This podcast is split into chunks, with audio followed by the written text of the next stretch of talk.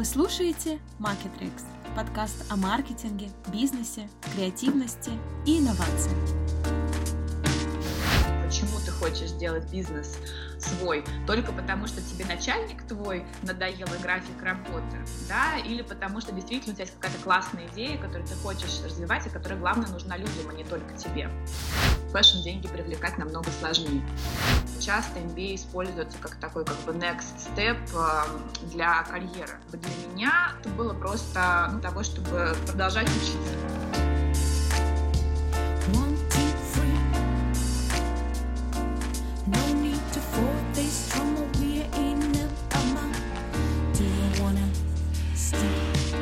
Сегодня у меня в гостях прекрасная Ольга Баринова, основатель и CEO бренда одежды Розвель. В прошлом совладелец бренда Selfmade. Ольга долгое время занималась маркетингом в FMCG и wellness-секторах, после чего решила посвятить себя моде, возглавив департамент маркетинга в компании Русмода и fashion-ритейлере Dress One. В 2014 году Оля открыла свой собственный бренд одежды – Розвель, и уже через несколько лет после запуска вошла в рейтинг топ молодых дизайнеров по версии «Гламур». Мы с Олей давно дружим, еще со времен ее работы в Мандалис, и я очень рада, что мы все-таки нашли время поговорить. Оля, привет!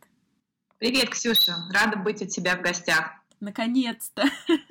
Оля, а, я бы хотела бы, наверное, а, спросить тебя вначале, как вообще у тебя изменилась твоя профессиональная жизнь, как изменился бизнес э, после 24 февраля, когда все стало с ног на голову, э, включая там, да, сектор а, одежды, и а, как вообще это отразилось а, на тебе и твоей жизни?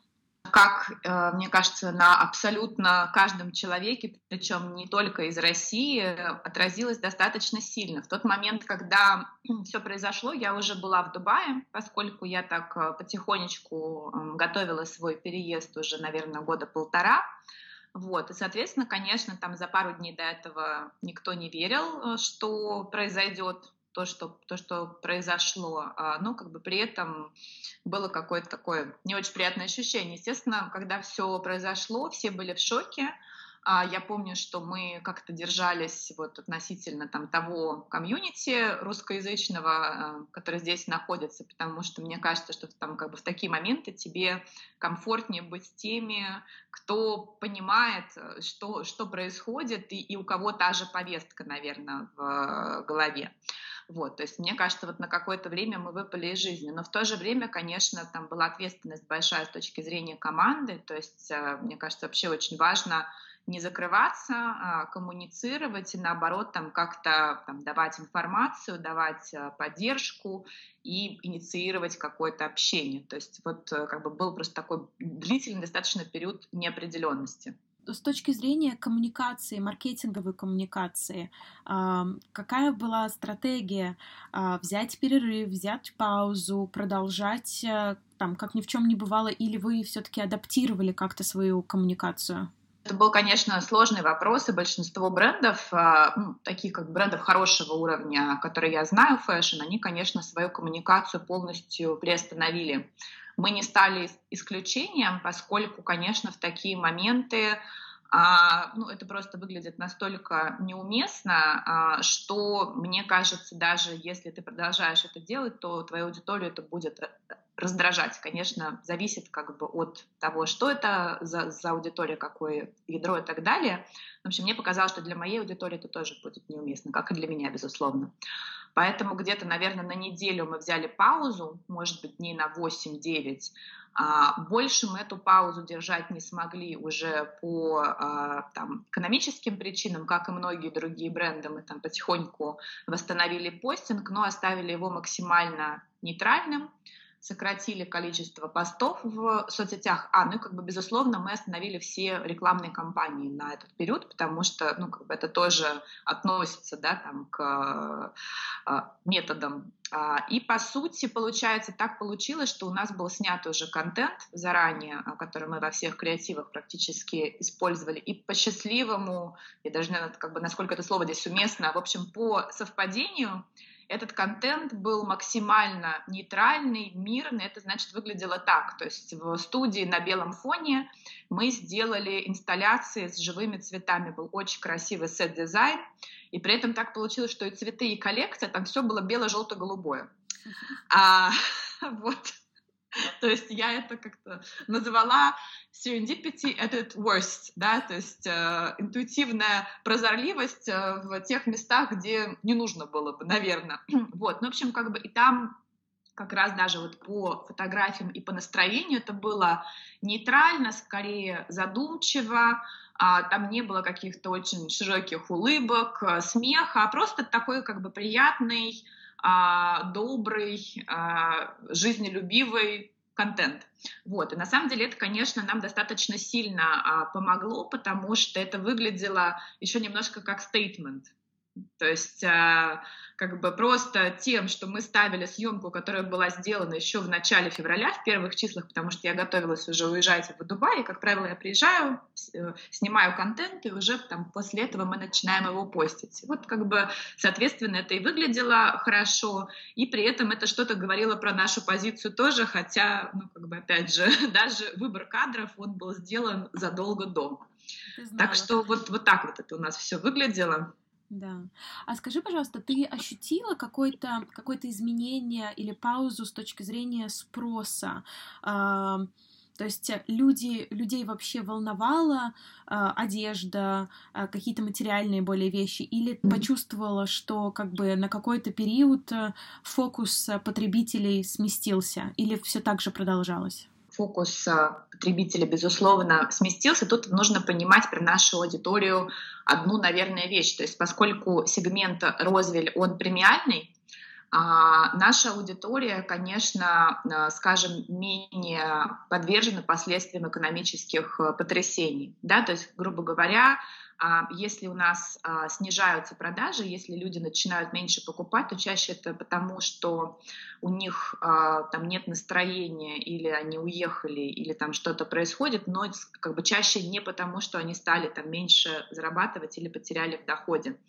Вот. И, соответственно, как бы, когда мы видим какие-то проседания, даже во время ковида это было, это всегда было связано с общим настроением. То есть, вот, не знаю, там вышло какое-нибудь обращение президента, а, где условно там все плохо, мы все умрем.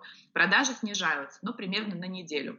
Дальше они потихонечку там начинают отскакивать, там иногда это больше времени занимает, иногда меньше, и как бы меня удивило, что эта ситуация, по сути, особо не стала исключением. То есть а, был там точно такой же тренд, что на неделю все практически замерло, но при этом все равно там какие-то продажи шли. То есть я не могу сказать, что это был прямо ноль. И для меня это, честно, было даже удивительно, потому что я бы скорее в этой ситуации как бы ожидала бы полной остановки. Но тем не менее, да, потому что люди продолжают ходить на работу, а поскольку там большая часть одежды, которую мы делаем, это офисные а, вещи или office appropriate clothing, можно сказать. Поэтому, как бы, да, мы полного, полной остановки у нас не было ни на день, что на самом деле, конечно, как бизнесу нам достаточно сильно помогло. И потом, соответственно, а, как бы были разные периоды, всегда это было связано, да, там, когда происходила какая-то эскалация конфликта, когда происходили какие-то там страшные вещи, продажи падали, потом они потихоньку восстанавливались как бы до прежнего уровня. То есть как бы тут даже сложно как бы, говорить о каких-то планах продаж, сложно говорить о каких-то цифрах, а, потому что ну, как бы я просто э, понимала для себя, что есть продажа, бизнес живет, даже в такой ситуации это уже, ну, наверное, неплохо, да, и мне этого уже достаточно. Главное, чтобы там я могла продолжать э, платить своей команде зарплату, бизнес не останавливался, и that's good enough. Угу, да. А скажи, какие вообще планы на будущее? Ты сейчас в Дубае, твой бизнес в России. Есть ли какие-то планы по выходу на международный рынок? Где-то, наверное, полтора-два года назад у нас был первый раунд. Он был достаточно успешный. У нас э, наш сайт сделан на канадской платформе Shopify, поэтому, соответственно, как бы для английского это намного удобнее, да, то есть это вот такая достаточно нативная во всех смыслах платформа. И Когда мы запустились, мы запустили рекламные кампании в Мета, у нас был инфлюенсер-маркетинг для того, чтобы создавать воронку заново, потому что мы э, на международных просторах, как правило, в меньшей степени ориентируемся на русскоязычную аудиторию. В меньшей степени это меньше 5% э, людей, которые покупают, а, это э, носители русского языка. Поэтому шло все достаточно неплохо, вот ровно до а, событий февральских, потому что после того, как все началось после того, как компании стали приостанавливать свою деятельность в России, а у нас, соответственно, там по сайту много что слетело по эквайрингу, э, слетел эквайринг наш международный, да, то есть когда все потеряли возможность оплаты картами Visa, MasterCard за границей. Точно так же а, все держатели иностранных карт а, потеряли возможность оплачивать на российских шлюзах а, платежных своими картами. А, соответственно, как бы вот, вот этот момент был такой, да, то есть как бы сейчас мы это все выстраиваем заново. То есть в тот момент я сделала одно решение, которое как бы мне казалось а, постоянным, но оно тоже оказалось временным, потому что сейчас это решение не работает, и мне придется уже компанию в Дубае открывать, потому что изначально я сделала в марте компанию в Армении. Вот. Так что, да, постоянная адаптация, международное направление в процессе. Все очень хотят, все меня тут, в общем-то, тоже как-то подталкивают, поддерживают, а, помогают, но сейчас я решаю заново определенный раунд технических вопросов. Но, в общем, как бы, да, это, как говорит мой бывший партнер по self-made Таня, те проблемы, которые хочется решать. То есть, когда у тебя есть люди, которые хотят купить твой товар, вот они уже с корзинами, и они просто не могут оплатить, это, конечно, гораздо больше стимулирует э, решить проблему эквайринга, чем когда ты просто это делаешь на будущее. Поэтому вот статус такой, решаем технические вопросы, как только решим, у меня есть идеи и, в общем-то, есть желание активно это развивать. То есть мне ждать э, а, Розвиль в Лондоне? Сто процентов. По крайней мере, онлайн точно. А скажи, пожалуйста, ты упомянула про уход международных брендов да, э, с рынка, и действительно сейчас э, там многие бренды распродают остатки, кто-то сразу ушел, и это видно особенно тоже в fashion-индустрии, потому что, наверное, мне кажется, половина всего пространства в торговых центрах а, было заполнено именно fashion-брендами. Скажи, вот э, данная ситуация, а, это больше, это потеря с точки зрения российского бизнеса, или это все-таки супер огромная возможность? Потому что я, знаешь, читала интервью тоже владельца 12 12 эм, Stores, который говорит, что на самом деле уход международных брендов это потеря, потому что пропадает конкуренция, нам не к чему стремиться. Uh, у нас как бы стандарты и KPI, бенчмарки, они как бы сильно сейчас uh, упали. Это не то, что мы хотим uh, на самом деле видеть. С твоей точки зрения, это супер возможность или это все-таки потеря? Слушай, я, наверное, сначала прокомментирую немножко слова Ивана Хохлова. Он, конечно, очень интересный и очень вдохновляющий предприниматель. Я думаю, что для 12 Stories это сто процентов так, и как бы я бы, наверное, там на его месте видела ситуацию так же, потому что, конечно, с тем, что делает команда 12 Stories, за, за последние несколько лет, безусловно, они уже конкурировали с международными брендами, в первую очередь, наверное, там с премиумом э, Inditex, со вторыми линиями премиальных марок, Поэтому как бы в их ситуации, безусловно, да, это были их бенчмарки, они как бы с ними действительно уже конкурировали, а возможно, я думаю, что по многим параметрам они уже, некоторые бренды достаточно крупные превзошли. А то, что касается а, более нишевых марок и как бы марок а, меньше по оборотам, да, таких как Розвель, а, все-таки а, как бы моя позиция такая, безусловно, я не радуюсь уходу западных брендов, это странно, да, потому что по сути, как бы да, сейчас российские рынки, э, российские марки занимают большую долю рынка, а, да, но при этом и потребление сократилось, да, то есть, гру- грубо говоря, эффект от падения спроса, он отчасти компенсируется тем, что ушли западные марки, просто мы получаем чуть больше, но это не значит, что все как бы у, у российских брендов сейчас такой же объем рынка в деньгах, как он был, когда здесь были западные марки. Вот это как бы, конечно, так сказать нельзя, потому что есть большое количество потребителей, которые все равно а, находят способы покупать западные марки из-за границы, особенно это касается потребителей премиума и люкса. А, там, а есть какой-то сегмент, наоборот, очень value, так называемый, да, там бюджетный совсем сегмент, который, грубо говоря, там заказывали вещи на а, Алиэкспрессе, допустим, да, там Shein, я не знаю, как бы, грубо говоря, они тоже, наверное, продолжают там заказывать, потому что российские бренды будут предлагать продукт по более дорогой цене. Вот то, что касается нашего чека, там средний, средний плюс премиум, как бы мы, конечно, видели в какой-то момент э, прирост э, к продажам, но я могу сказать, что вот в общем сейчас, э, подводя итоги года, мы выйдем ровно на тот план, который я делала для брендов еще в прошлом январе. Ну, то есть это очень хорошо. То есть, грубо говоря, вот все эти события и в негативном ключе, и в позитивном, они друг друга аннулируют, и по сути мы просто получаем а, план прироста бизнес as usual. Вот.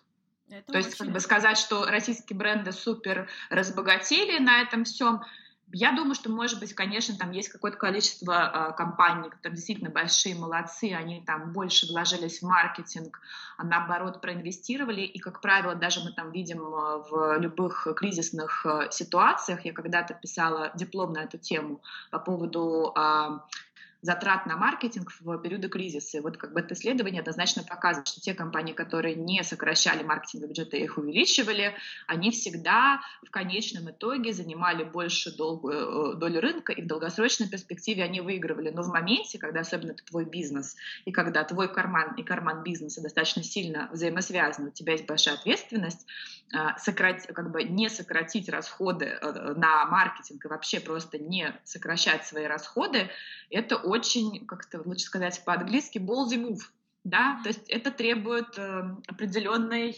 выдержки, хладнокровия и, наверное, достаточно большой подушки безопасности. А вот так вот как бы по секрету скажу, если ты не инвестиционный бизнес, такой подушки безопасности, которая тебе комфортно позволит существовать несколько месяцев, как правило, ни у одного бизнеса нет. Слушай, и говоря про инвестиции, а, я знаю, что ты а, в самом начале а, на самом деле там, да, вы вложились с твоим партнером а, просто там из своих э, денег, и вы не привлекали никакие инвестиции. И мне очень интересно, почему?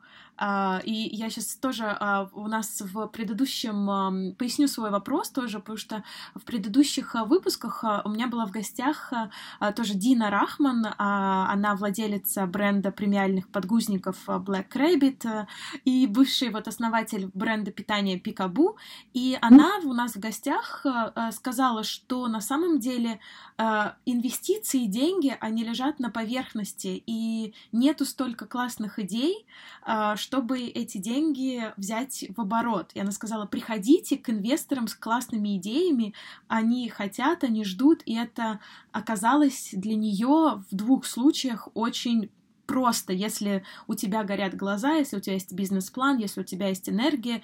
А, она сказала, что очень многие бизнесмены недооценивают э, э, эту возможность.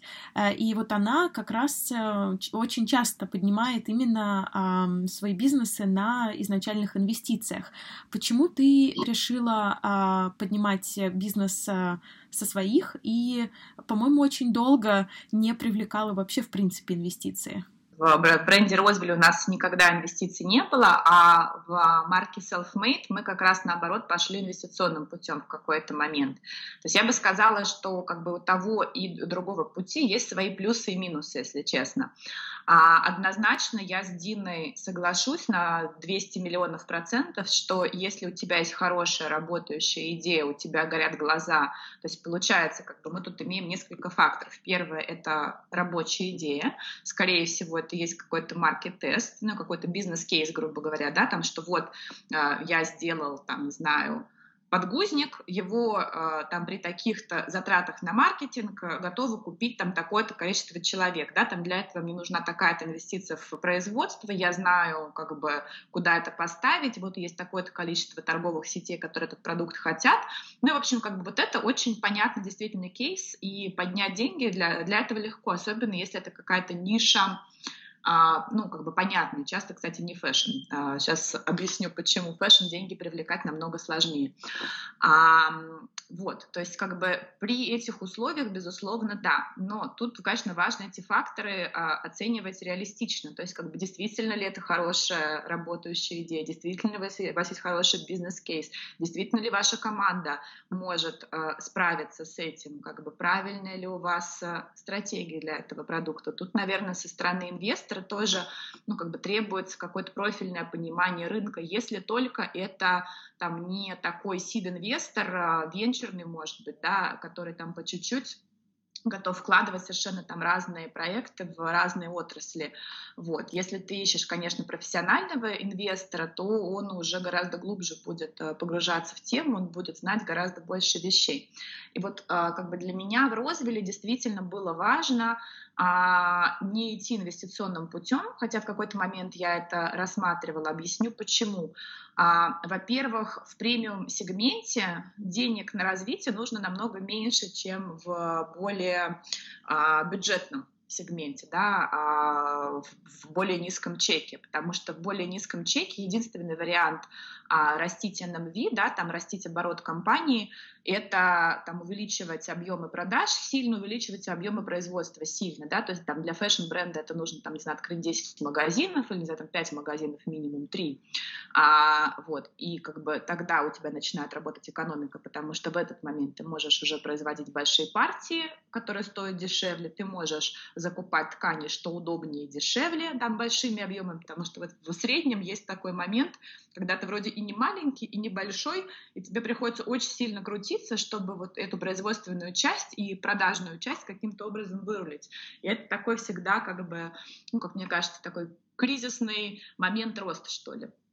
Вот. А если мы говорим все-таки, вот, возвращаясь про премиум, то, в принципе, как бы потихонечку, постепенно, э, если у тебя нет амбиций сразу там, получить какой-то большой, огромный бизнес по оборотам, и как бы у тебя нет какой-то супер цели сразу управлять большой компанией, то, в принципе, такой необходимости особо нет. Я даже помню, что мы один раз там пришли с Розвелем к одному профессиональному инвестору, кстати, с fashion-бэкграундом очень хорошим, и он сказал, слушайте, говорит, э, ну, вообще у вас нормальные цифры, нормальная э, маржинальность, и зачем вообще вам инвестиции?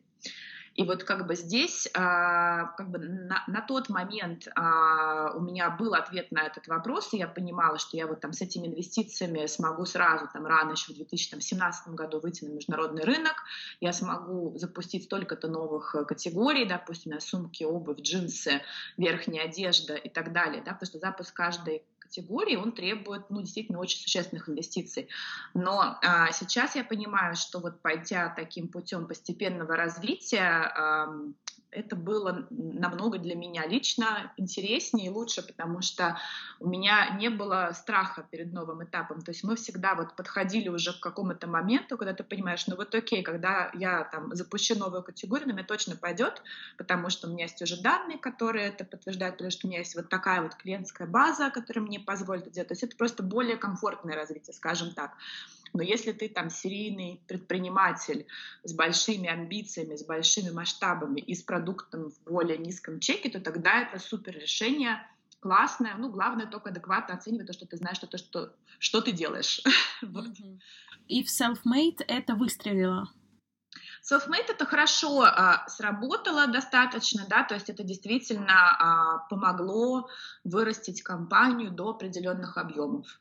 Слушай, очень интересно, да, это такое, знаешь, всегда интересно узнавать разные пути развития бизнеса. И знаешь, я тебя хотела еще спросить, а, несколько лет назад ты закончила MBA в Вене.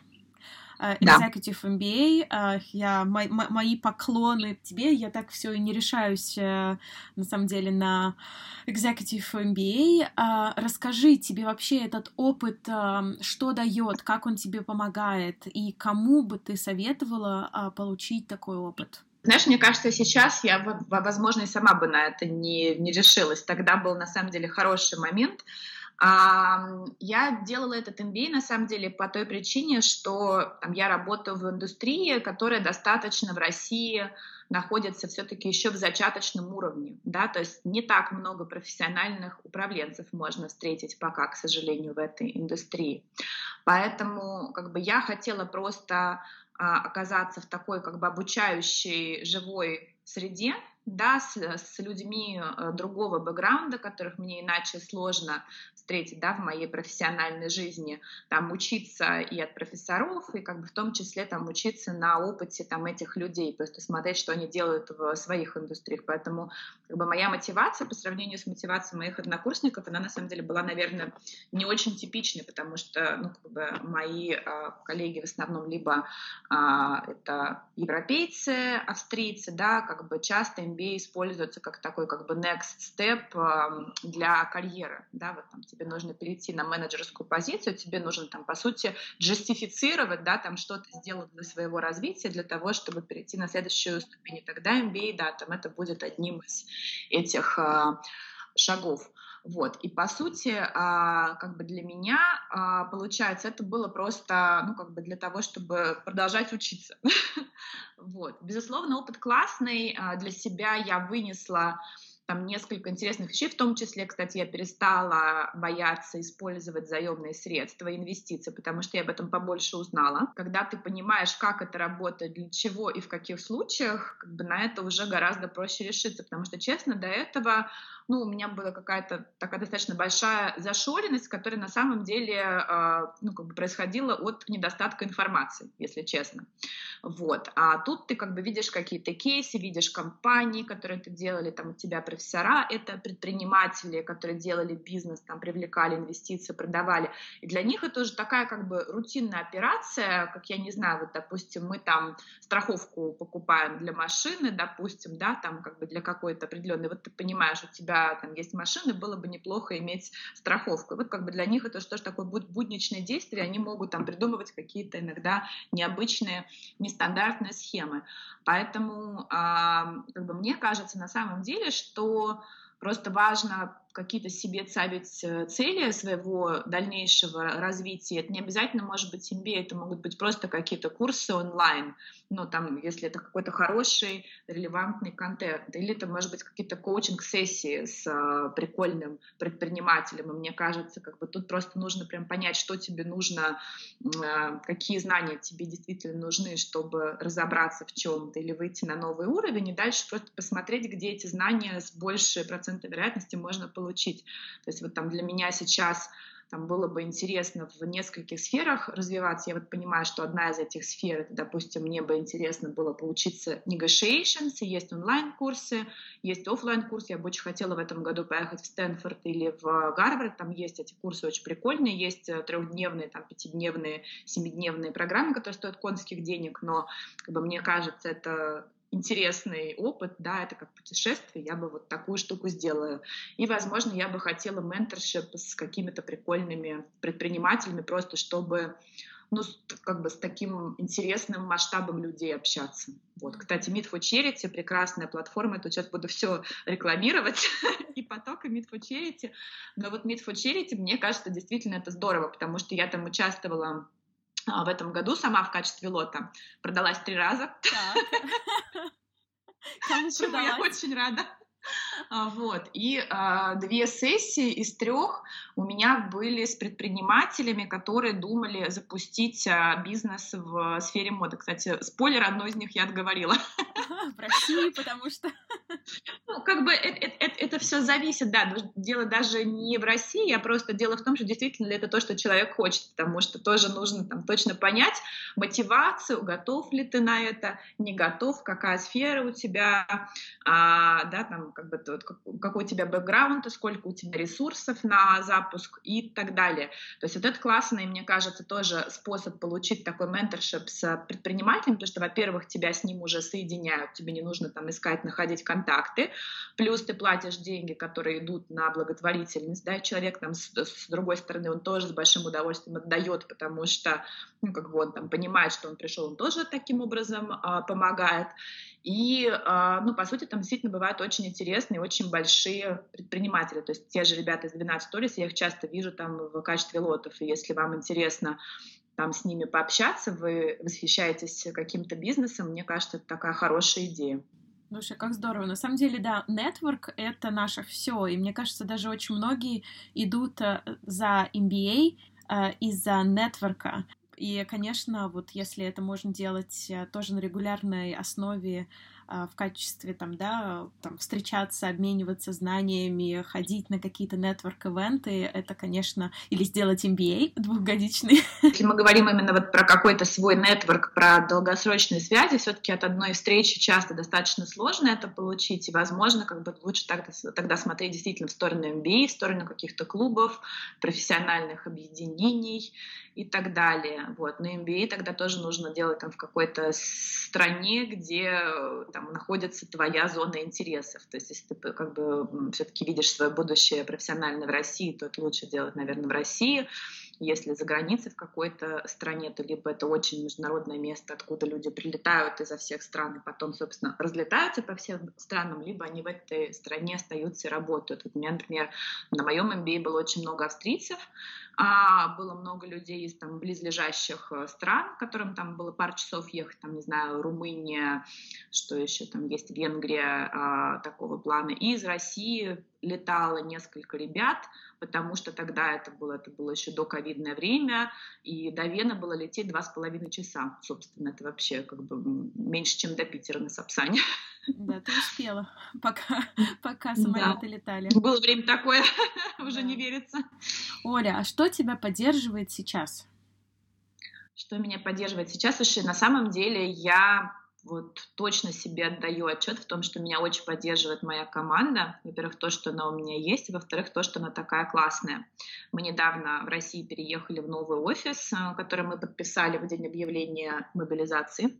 Э, ну, то есть ее уже объявили, а мы все равно подписали, потому что, ну, все равно я понимаю, что на ближайшее время российский рынок для моего бизнеса будет оставаться одним из приоритетных, бросать я его не хочу, потому что там много всего сделано, там наши клиенты, которые нам э, доверяли столько лет, э, да, и как бы тоже их оставить без нас, особенно когда ушли там другие бренды, с которыми они нас мешали, это тогда вообще было бы совсем как даже предательством, что ли. Вот. И Второе, наверное, это, конечно, клиенты а, сто процентов. То есть я, правда, с искренней благодарностью каждый раз, особенно когда что-то происходит, я думаю, господи, там такие вещи происходят, они все равно продолжают нас покупать. Спасибо вам, наши хорошие люди. Вот, поэтому да, это, конечно, вот такие человеческие выборы, какие-то маленькие, большие, это бесценно, да, там я ценю, что люди, которые выбрали работать в нашей компании, у нас недавно был корпоратив, и мы как-то так выяснили, я просто даже как-то и не считаю, то есть я знаю, что там я вот сколько работаю, эти люди всегда были рядом, у нас есть несколько людей, которые 8,5 лет работают в компании, у меня юрлицу меньше, мне кажется, то есть юрлицу будет 9 а, через 3 месяца, вот, то есть эти люди, получают получается, это были мои там первые сотрудники, и они со мной остались. Там очень много людей, больше половины, которые будут больше пяти лет. Это при том, что как бы не то, что мы компанию меняли в масштабах, она росла постепенно. Просто, грубо говоря, у нас очень низкий retention rate. То есть люди, которые к нам устроились, они с очень большой степенью вероятности с нами остаются и надолго. И это для меня тоже очень большой такой источник и благодарности, и, наверное, уже гордости. Вот. И то же самое, собственно, с клиентами. Да? Есть очень большое количество клиентов, которые с нами много лет, а, которые продолжают нас покупать, у которых есть вещи еще из первых коллекций. Да, это так здорово, кстати, выглядит актуально, они носят, а, и как бы кто-то периодически просит, а можно повторить коллекцию 2015 года? И ты думаешь, ну классно же, это тоже такой способ делать sustainable business. Да, мне вот. нравится, что ты называешь это такой slow fashion, что это mm-hmm. а, вещи, очень slow вещи вне времени. да, каким-то нашим инспирейшеном уже лет 70-80, и ничего, все выглядит достаточно актуально. Мне кажется, вопрос как бы в тритменте и как бы в правильном а, миксе, да, это как с, с рецептами. Мало иметь рецепт, нужно еще уметь его как правильным образом приготовить. Вот, поэтому мне кажется, у нас действительно очень а, талантливая команда, которая может а, делать вещи, которые, во-первых, держат э, там, форму и качество такое количество лет, и при этом как бы визуально выглядят актуально, это, конечно, тоже очень большой блессинг. В общем, я на самом деле очень счастливый человек, я очень благодарна за все, что у меня есть. И знаешь, напоследок я хотела бы тебя спросить, а какие там топ-3, там, допустим, вещи ты бы сейчас посоветовала бы э, людям, которые собираются вот в текущем времени задумываются там о создании своего бизнеса, о создании, не знаю, fashion-бизнеса, потому что действительно сейчас, ну, как бы рынок э, более открыт к новым, э, наверное, бизнесам, российским бизнесам, э, чем, чем раньше даже, может быть, не знаю. А, вот как, что бы ты бы посоветовала бы вот в текущем времени людям, которые там тоже решаются также перейти из корпоративной какой-то работы в свой свой бизнес? Слушай, таких людей очень много на самом деле. И, как правило, количество этих людей, а, которые хотят сделать новый бизнес, увеличивается как раз а, вот в такие какие-то переломные моменты, да, там ковид, война, и так далее. На самом деле, мне кажется, очень важно, ну, во-первых, там реалистично а, оценивать свои силы и желания, там, понимать, почему ты хочешь сделать бизнес свой, только потому, что тебе начальник твой надоел график работы, да, или потому, что действительно у тебя есть какая-то классная идея, которую ты хочешь развивать, и которая, главное, нужна людям, а не только тебе. То есть вот это вот вообще важный момент, потому что если дело только там в графике работы или в начальнике, может, просто компанию сменить можно, или, я не знаю, там, взять гибридный график работы, допустим. То есть вот мне кажется, как и во всех вещах, нужно всегда разбираться сначала со своей э, мотивацией. Вот. И если это идет как бы не из вот таких, э, грубо говоря, ситуационных э, потребностей, а из того, что у тебя есть идея продукта, который нужен рынку, и как бы ты знаешь, что там у этого продукта есть аудитория, которая там тебе этот бизнес позволит э, кормить и потенциально на нем зарабатывать, вот это как бы, наверное, первый шаг. Дальше, конечно, нужно правильно оценить финансовые ресурсы, есть ли они у тебя как бы ну, в достаточном количестве, чтобы это делать комфортно, жить и при этом не продавать почки, машины, квартиры и так далее. Вот, потому что к сожалению, это как-то вот, э, ну, как бы приходится людям а, об этом говорить. И как-то даже там иногда, когда ты только даже начинаешь считать на пальцах, то есть это еще без каких-то сложных расчетов Excel таблиц, становится понятно, что это просто не реалистично, да, и как бы нужно либо а, там идти с каким-то более поступательным развитием, да, либо вообще что-то другое делать, либо там, не знаю, как бы с какими-то партнерами объединяться и так далее. В общем, вот эти вот все вещи, такие технически, казалось бы, маленькие, они на самом деле очень важны, иногда могут ну, как бы а, помешать даже очень хорошим идеям реализоваться. То есть вот учить матчасти и учиться а, строить компанию, строить бизнес, а, там, работать как предприниматель, это, конечно, очень большой маст, да, потому что тоже там нанять сразу штат из 50 человек, это, как правило, ну, как бы в финансовом плане не очень э, здоровое решение. Конечно, зависит, наверное, от э, продукта, зависит от рынка, но вот в нашей сфере, как правило, нет. А, вот.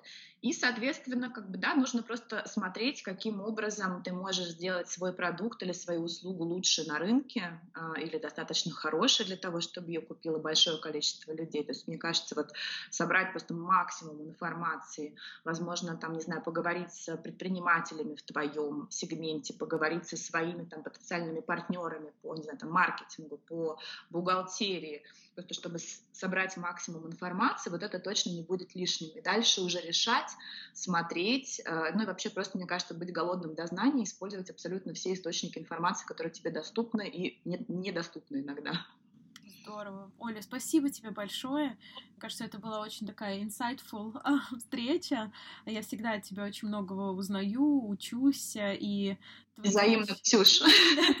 Взаимно. Энергия, это, конечно, горы свернет. Я желаю тебе супер удачи покорить международный а, рынок, а, и чтобы в России тоже у тебя прямо бизнес рос, развивался, и ты запускала новые-новые категории. Я жду пальто. от бренда Роза. Пальто будут, мы занимаемся. Спасибо тебе большое за приглашение, Ксюш. Я буду очень рада, если наш э, с тобой сегодняшний разговор будет э, кому-то полезен, правда. Спасибо тебе большое.